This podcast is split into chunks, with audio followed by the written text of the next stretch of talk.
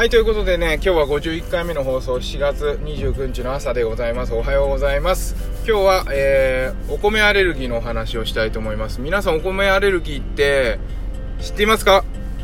多分ね、あんまり知らない人も多いと思うんですけれども、お米アレルギーっていうのがあります。で、うちの娘はですね、生まれて最初の検査でお米アレルギーが、えー、分かりました。だけどお米アレルギーだけはですねあの私の行ってる病院は除去専門除去食を推奨する先生なんですけれどもお米だけはどうにか食べようということでそんなにねアナフィラキシーを起こしたりするようなこともない少ないっていうことなんでお米は一応アレルギー反応があっても食べる方法を探しましょうって日本人にはお米大切なんですっていうことでですねお話をいただいてですねその方法をいろいろ聞いて今までやってきましたのでそのお話をしたいと思います。でまずですね、えー、離乳食はお米は食べませんでした。離乳食にねお米がないっていうのはえどうすんの？何食べんの？っていうふうに思うかもしれないんですけどあの小松菜とかねそういう優しい野菜から始めるんですね。でちょっと経ってからお米少しずつ試しましょうっていうことで、えー、科学的にねそのアレルゲン物質を除去したお米っていうのがあるんです。でレトルトになってて1個ね200円とか300円とかしちゃうんだけどまあ子供のうちだったら3分の1ぐらいから食べるということで1日ま200円ぐらい。って言えばまあそんな高くないかなっていう感じなんですけどまあはっきり言ってね美味しくない、うん、だけど、えー、お米を食べたことない子供からするとねそんなにまずいっていう感じもなくて食べてくれました。でそれはですねうちの娘が、えー、食べれたのは A カットライスっていうやつでした。でケアライスっていうのもあってその2つのどっちかからえー、食べれるの食べれるかもしれないからってことで少し試してですね。で食べて肌の反応が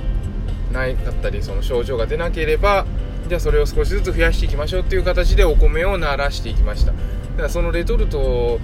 えー、うちは A カットライス。だいぶねお世話になりましたね。かなり大きくなるまで。うん。でその後ですね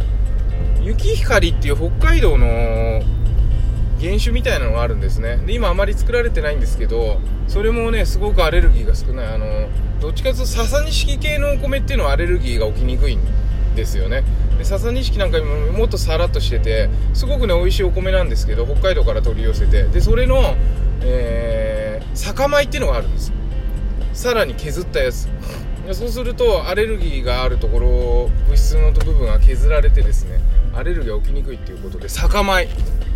その A カットライスに酒米を混ぜて食べていきました。でだんだんその量を増やしていきながら今度普通の雪光米を食べるというような流れで今まで来ています。それで最終的にですね今度笹笹錦と雪光を混ぜて。で笹錦だけにしてでそこに今度普通のお米コシヒカリ系のお米を混ぜて。ということで、えー、小学校に入る前までには、えー、もう連続して普通のコシヒカリ系のお米を食べてもですね大丈夫にはなりました。ただ今でも注意してて、あの